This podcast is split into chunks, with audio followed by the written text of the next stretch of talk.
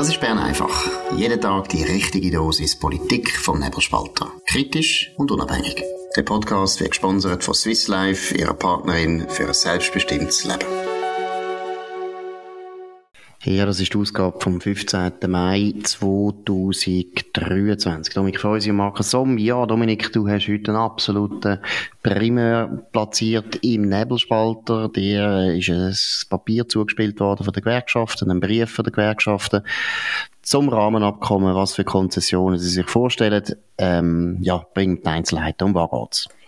Ja, die, äh, die Gewerkschaften, der Schweizerische Gewerkschaftsbund und der zweite Dachverband Travail Suisse haben am 28. April eine Eingabe gemacht an die Gruppe, wo im Staatssekretär, Staatssekretariat für Wirtschaft SECO so ein bisschen über die Eckwerte redet, äh, wo das Rahmenabkommen 2.0 sollte daraus rauskommen. Die Eingabe ist fünf Seiten dick und sie behandelt eigentlich alle, es ist ein Wunschprogramm der Gewerkschaften, für das, dass sie einknicken. Und wenn sie einknicken würden, gäbe es wieder die Koalition, alle gegen die SVP, mhm. die vor 20 Jahren die bilateralen Verträge durchgebracht hat. Und die wichtigsten Forderungen, also man kann alles, äh, ich das verlinken, der Artikel unten dran, man kann das alles nachlesen. Die wichtigste Forderung ist faktisch eine äh, Pflicht für Gesamtarbeitsverträge in der ganzen Schweiz und in all diesen Gesamtarbeitsvertrag einen festgelegten Mindestlohn. Genau, und da muss man wirklich sagen, also es ist eine Bombe. Oder wenn, wenn, wenn das, wenn das durchkäme, wenn da der Bundesrat und nachher das Parlament und vor allem natürlich die Wirtschaftsverbände würden einknicken und sich auf die, also muss ich so sagen, es geht richtig Erpressung. Weil es ist so eine Maximalforderung, wo sie natürlich ganz genau wissen, das ist für die anderen ganz schwer, um da drauf einzugehen. Aber wenn das sollte durchkommen, dann muss ich ehrlich sagen, dann gut nach die Schweiz. Also, weil, dann ist der liberale Arbeitsmarkt, wo wir alle so stolz sind und wo alle bürgerlichen, also vor allem Freisinnige und SVP-Politiker, aber auch alle Wirtschaftsverbände, Economy Suisse, Arbeitgeberverband, Gewerbeverband, Bauernverband, alle singen immer das Lied vom liberalen Arbeitsmarkt. Und das ist wahr. Wenn wir uns gut erholt haben, auch aus der Corona-Zeit und eine rekordtiefe Arbeitslosigkeit haben, wir haben eigentlich immer weniger Arbeitslosigkeit Arbeitslosigkeit im Vergleich zu allen anderen EU-Staaten, wo wir jetzt uns anpassen, weil sie ja eine tolle Arbeitspolitik, Arbeitsmarktpolitik machen. Also muss schon sagen, Dominik, ich bin also sehr deprimiert gewesen, wenn ich das heute gelesen habe. Ja, das ist natürlich so, aber der, der liberale Arbeitsmarkt, der, der ist ja nicht einfach äh, schön, weil er liberal ist, sondern er ist vor allem gut für die Wirtschaft, für die Menschen in dem Land, für die, die insbesondere einen Job suchen, oder? Mindestlöhne äh, ist, ist ja gut und recht für die Tieflohnbranche, für, in der Tieflohnbranche, für die, die einen Job haben. Aber für die, die einen suchen, ganz schlecht ausgebildete Leute, Zuwanderer, die vielleicht eben keinen Lehrabschluss haben und so weiter, ist ein Mindestlohn letztlich tödlich. Also, außer der ist ja so niedrig, äh, dass er äh, keine Wirkung hat. Aber das wollen die Gewerkschaften sicher auch nicht. Aber ein Mindestlohn ist nur dann harmlos, eben wenn er sehr tief ist. Sonst hat er ganz schlimme Auswirkungen. Er führt zur Jugendarbeitslosigkeit, er führt zur Arbeitslosigkeit bei wenig Qualifizierten. Und das ist brutal, das ist asozial. Es ist asoziale Politik. Ja. Wir haben ähm, ähm, eine sozialere Gesellschaft, weil wir keine Mindestlöhne haben oder nur dort in, in einzelnen Branchen, und das monieren die Gewerkschaft in dem Brief, ja, es sind nur 50 Prozent äh, hegen der GAV und dort auch nur wenige dann einen Mindestlohn. Das, das hat gewisse Gründe. Es ist einfach nicht gut und es gibt also dazu auch riesige Forschung. Also ich weiß noch, genau. beim, als ich beim Tagesanzeiger war, habe ich mal so eine Studie ausgewertet, weißt du, wo über 40 Jahre, ich glaube 20.000 Fälle in den USA untersucht hat, was mehr bringt, äh, Sozialhilfe, äh, Mindestlöhne oder eine negative Einkommensteuer nach ja. Friedman und es ist klar. Nein, es ist ein No-Brainer. Aber es wird natürlich immer bestritten von der Gewerkschaft. Aber man muss wirklich einfach die Länder anschauen, die Mindestlöhne haben. Sei das Deutschland, sei das Frankreich, genau. sei das Spanien, sei das Italien. Alle haben eine Rekordarbeitslosigkeit. Genau bei den Leuten, die du erwähnt hast, nämlich die Schwächsten. Die, die zuerst müssen in den Arbeitsmarkt, also zum Beispiel die Jungen, die Jugendlichen und am meisten natürlich Immigranten. Also wer unbedingt etwas machen will gegen die Immigranten, der macht einen Mindestlohn. Das sieht man in Frankreich. Das hat man in Frankreich auch eine Integration Zivilisationsruine äh, zum Besichtigen, wo, genau. wo wirklich nicht lustig ist. Es ist wirklich nicht lustig. Es geht um viel mehr. Es ist wirklich, es geht nicht um die Arbeitgeber.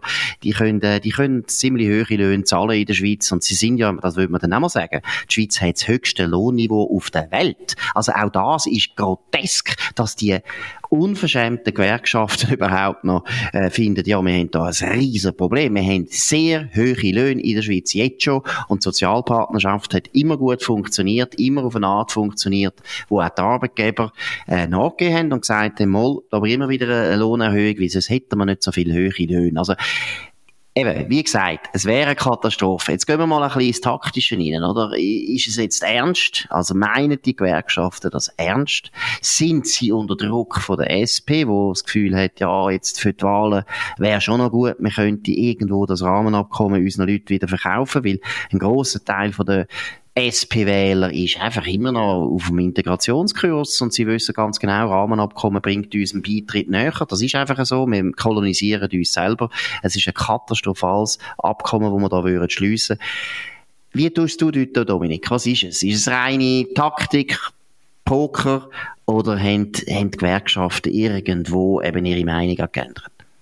Ähm, ich glaube wirklich, sie sind unter Druck von der SP. Ich weiß auch äh, von wem in der SP, von dem Europaflügel, vom Roger Nordmann, vom Erik Nussbaumer und so weiter. Und die argumentieren immer gleich, dass ja die EU eben auch sozialer geworden ist. Ähm, und es ist lustig, in dem Brief kommt das eben vor.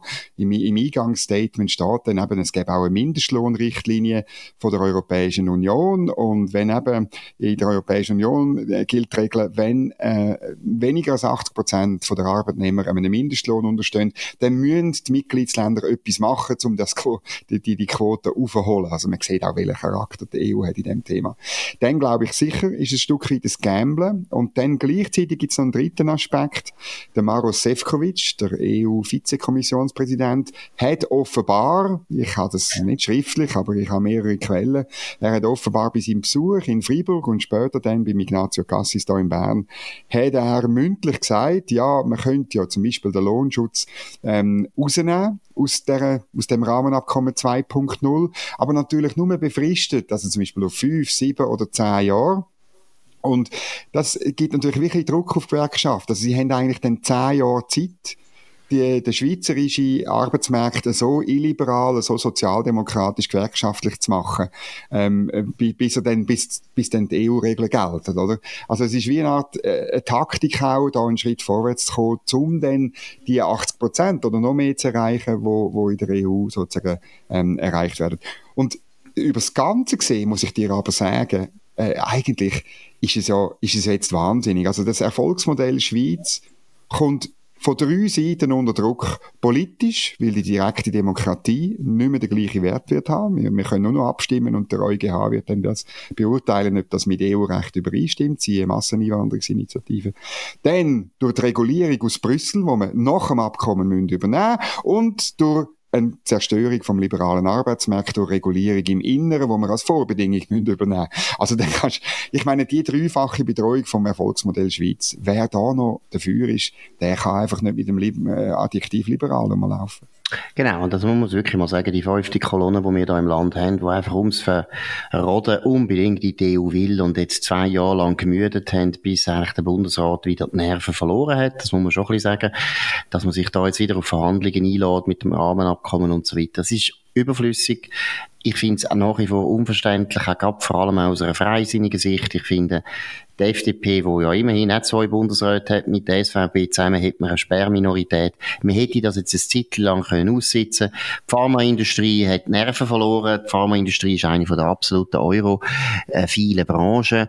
Aus welchen Gründen auch immer, äh, ist also schwer nachzuvollziehen. Wir haben ja über das geredet, wie selber die, die Interpharma ja immer wieder betont. Da gäbe es dann ganz viele Regulierungen, die sie nicht wollen. Genau. Muss ich immer sagen, ja gut, also ihr wollt ja das Rahmenabkommen, nachher könnt ihr dann gar nicht mehr diskutieren. Ihr könnt das Interpharma eigentlich nachher auflösen, braucht es gar nicht mehr. Ihr könnt euch dann nachher dem Pharmaverband anschliessen, der in Brüssel hockt.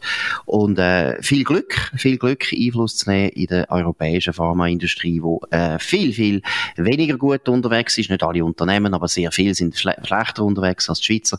Es ist absolut unverständlich. Gut, jetzt sehen wir mal an, Gewerkschaften sind eher am Pokern, haben auch irgendwo eben den Europaflügel von der SP mal müssen ein bisschen beruhigen. Ich weiß es nicht, ich habe keine Ahnung.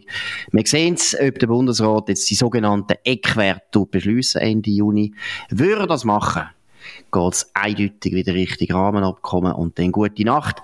Ob das wirklich in einer Volksabstimmung durchkommt, muss man dann noch schauen.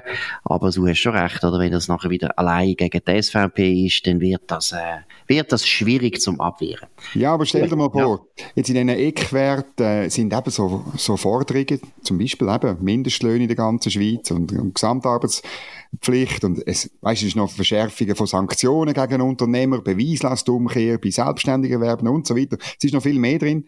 Also nehmen wir mal an, die Gewerkschaften setzen sich durch und das kommt in die Eckwerte. Und dann kommen noch andere Sachen in die Eckwerte, nämlich eben natürlich der Nachvollzug äh, von EU-Recht, auch der EuGH mit dem Streitbeilegungsmechanismus ist in den Eckwert drin oder er ist nicht drin, das würde eben auch bedeuten, dass man ihn faktisch akzeptiert. Ich muss dir einfach sagen, dann wird es ganz ein lustiger Wahl Wahlkampf. Oder ich meine, dann müssen äh, insbesondere eine FDP und eine Mitte müssen Farbe bekennen. Machen wir mit bei dem Umzug, der auf Kosten vom Erfolgsmodell Schweiz geht? Oder haben wir doch noch einen letzten Rest, vielleicht auch ein bisschen Patriotismus, einen letzten Rest Liebe zu dem Land, wo eigentlich der, der Erfolg von allen ausgemacht hat? Hm. Das wird ein ganz lustiger Wahlkampf. Und das hilft eigentlich nur der SVP, weil es wird scharenweise Leute entweder dazu führen, dass, dass Leute die Heime bleiben und nicht FDP und nicht Mitte wählen, oder dass sie SVP wählen. Ja, also wirklich muss sagen, für den Wahlkampf ist das eine ganz dicke Post. Völlig unverständlich, dass die anderen bürgerlichen Bundesräte außer der SVP-Bundesräte das mitmachen oder also bis jetzt haben sie es noch nicht gesagt, dass mitmachen, aber es geht in die Richtung und sie haben die Pandora-Box aufgemacht mit dem äh, Unsinn, dass man jetzt weiter verhandelt. Ja, also falls dann die Abstimmung kommt, dann kann man jetzt sagen, das ist dann die letzte wirklich relevante Abstimmung in unserer Schweizer Geschichte seit 1874, weil das ist einfach etwas, was den Leuten nicht bewusst ist. Deshalb sage ich es noch einmal. Binnenmarktrecht von der EU betrifft langsam fast alle wichtigen Politikbereiche. Und die EU kann nachher, wenn sie das Rahmenabkommen haben mit uns, praktisch auch alle Bereiche weiter erweitern. Es gibt immer ein Argument, dass man sagt, ja, zum Beispiel Umweltschutzvorschriften, die sind binnenmarktrelevant. Steuern sind binnenmarktrelevant. Lebensmittelsicherheit ist binnenmarktrelevant. Es ist nachher alles binnenmarktrelevant. Es ist auch binnenmarktrelevant viel sehr viele Sachen, wo die Linken er, er, linke Errungenschaften sind, wo nämlich mehr die Schweizer viel weiter gehen. Im Tierschutz zum Beispiel gehen wir viel weiter. Dank dem Druck unter anderem von der Linken. Die EU wird das alles zurückbuchstabieren, es wird alles wieder abbauen. Man fragt sich schon, was die Linken denn überhaupt noch in dem Land machen wollen, weil es trifft sie alle. Es trifft uns alle. Wir können unser Land nicht mehr gestalten. Und dass es Politiker gibt, die mehr wählen, wo wir als Bürger wählen, wo so etwas mitmachen, ja, da muss man dann wirklich sagen, bitte eine Liste vorweisen vor der Wahl, dass man die Leute wirklich alle kann abwählen kann. Das, sind ja. Leute, das sind Leute, die uns Kopfendeckel einfach, ja, das Land, das Land aufgeben und einfach die ganze Gesetzgebung, sowohl was das Parlament betrifft, als auch was uns betrifft, wo binnenmarktrelevant ist und wie gesagt, das ist extrem gross erweiterbar.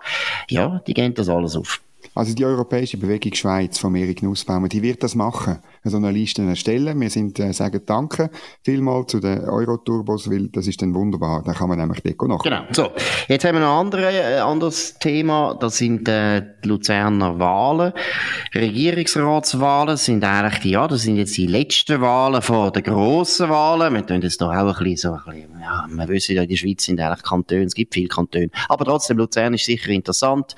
Alte Vorort vom, von der Innerschweiz. Dominik, was ist da passiert?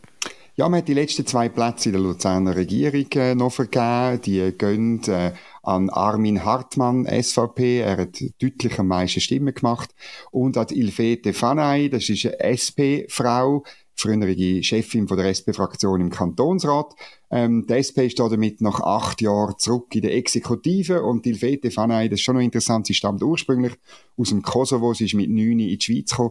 Ist auch ein Beispiel, wie, wie die Schweiz ähm, wahnsinnige äh, Integrationsleistung vollbringt, oder? Für das, dass äh, die SP und die Grünen immer sagen, wir sind alles nur xenophobe Rassisten. Nein, bei uns kannst du Karriere machen als äh, Kind, das mit neun hier geflüchtet ist. Finde ich eine grossartige Geschichte. Ähm, die SP ist froh, wieder zurück zu sein. Sie vergisst aber, warum sie hat müssen gehen, 2015. Sie ist rausgefallen, weil sie wirklich auch jahrelang Juso-Oppositionspolitik gemacht hat, obwohl sie in der Regierung war. Jetzt ist sie wieder zurück. Es ist auch ein Akt von der Vernunft. Es hat ein Komitee gegeben von Bürgerlichen, die auch gesagt haben, man soll den Hartmann von der SVP wählen und die Fanei von der SP. Die SP gehöre wieder in die Regierung. Ja, ähm, aber man muss schauen, wenn es wieder gleich kommt und die Ilfete Fanei ist nicht bekannt als sagen wir, eine sehr äh, zurückhaltende äh, Sozialdemokratin. Aber sie hat sich gestern sehr ähm, staatsmännisch gegeben und äh, darum ist es gut, ist die SP wieder zurück, aber es ist eine Bewährungsprobe. Genau, und zweitens muss man da wieder, auch wieder da ja, wir wollen ja nicht immer die Bürgerlichen kritisieren, aber ich meine, du und ich wissen, dass sehr viele Kosovo-Albaner auch andere Leute aus dem ehemaligen Ju Jugoslawien, seien es Serben oder Kroaten oder Slowenen, das sind tendenziell eher konservative Leute. Und auch die Albaner sind sehr konservativ. Und von dem her ist es völlig unverständlich, dass nicht die bürgerlichen Parteien es geschafft haben, gute Kandidaten aufzubauen, Secondos aufzubauen. Es gibt so viele Secondos, die bürgerlich sind, wo man fördern wo man aufstellen damit die SP mal mit das, das Pseudomonopol äh, kann, äh, kann äh, oder verliert. Weil, wir haben es vorher betont, alles, was die SP dafür steht, hilft den Immigranten nicht. Ein liberalen Arbeitsmarkt, das ist der Integration, äh, Integrationstreiber von der Schweiz. Ein gutes Bildungssystem, wo das Leistungsprinzip gilt und nicht Quoten, wie das die SP jetzt mittlerweile überall eingeführt hat, das hilft den Einwanderern. Und das wäre so eine wichtige Botschaft von den bürgerlichen Parteien, insbesondere, muss ich jetzt auch mal sagen, von der SVP, wo ja was die Ausländerpolitik immer am robustesten unterwegs ist, auch am hässigsten unterwegs ist. Denen hätte ich das so gut da. Und ich kenne ein paar SVPler, die eben Sekundos sind, die so gut würden tun, dieser Partei, wenn man die würde vorstellen, ein Riesenversäumnis riesen Fehler von den Bürgerlichen. No. gut. Jetzt kommen wir noch zum Schluss. Vielleicht noch, ein, noch ein Satz zur GLP-Kandidatin Claudia Hauser, die komplett auf der Strecke gelegen ist. Äh, die Hilfete Fanei hat, hat äh, gut äh, 6000 äh, Stimmen mehr äh, gemacht. Ähm, sie hat, sie ist sich wirklich vom linken, also es gibt ja eigentlich nur noch einen linken Flügel bei den Grünen Liberalen. Sie ist auffallend, in den letzten zwölf Monaten hat sie keine linke Vote mehr gehabt im Kantonsrat. Das hat mir ein Mitte-Kantonsrat so erzählt, keine linke Vorstöße mehr eingereicht, weil sie das Gefühl hat, sie muss auf bürgerlich machen. Aber ähm, äh, am Schluss hat das nichts ausgemacht. Äh, sie hat auf dem Land ein bisschen mehr Stimmen gemacht als die SP-Kandidatin. Aber das ist eben ein Beispiel, wie die GLP ähm, am Schluss zerrieben wird, oder? Zwischen der richtigen Linken, wo man auch sagt, ja, die sind Referendums-, also initiativfähig, referendumsfähig in einem Kanton, die baut man nach acht Jahren Abstrafen wieder ein. Und, äh, und letztlich eben der, der Mitte-Links-Zeug, äh, wo eigentlich in Luzern halt nicht funktioniert. Absolut. Und ich glaube, ich meine, es ist Luzern, das ist nicht die ganze Schweiz, aber wenn wir jetzt noch einmal über das Rahmenabkommen nachdenken, ja, dann ist das natürlich auch für den Flügel, den sozialliberale Flügel von der SP-Wähler, wo jetzt zu der GLP geneigt ist, in dem Sinn die richtige Botschaft. Also da muss man Nordmann dann eigentlich rein Parteitag taktisch recht geben. Jetzt vor allem in der Deutschschweiz ist natürlich das nicht so wahnsinnig schlecht, wenn die SP wieder europafreundlicher wirkt, weil das ist natürlich eine der wichtigen USP von den Grünliberalen. Man kann argumentieren, vielleicht ist auch dort ein bisschen zu erkennen, dass GLP ja, ich glaube, der Triumphzug von der GLP ist auch abgeschlossen. Nicht nur die Grünen werden im Herbst leiden, sondern ich glaube auch die GLP. Das sieht man jetzt da auch wieder in Luzern. Ja, eine Zeitung, die ab und zu eben auch von uns muss kritisiert werden, aber trotzdem natürlich eine wichtige Zeitung ist, Mitte rechts. Das ist eine Zürich Zeitung, die ab und zu halt leider Mitte links ist. Aber am Samstag muss ich sagen, hat der Hans-Uli Schöchli in der Zürich Zeitung einen sehr guten Text gemacht zu dem Klimaschutz, zum Klimaschutzgesetz. Was ist Ihnen gestanden, Dominik?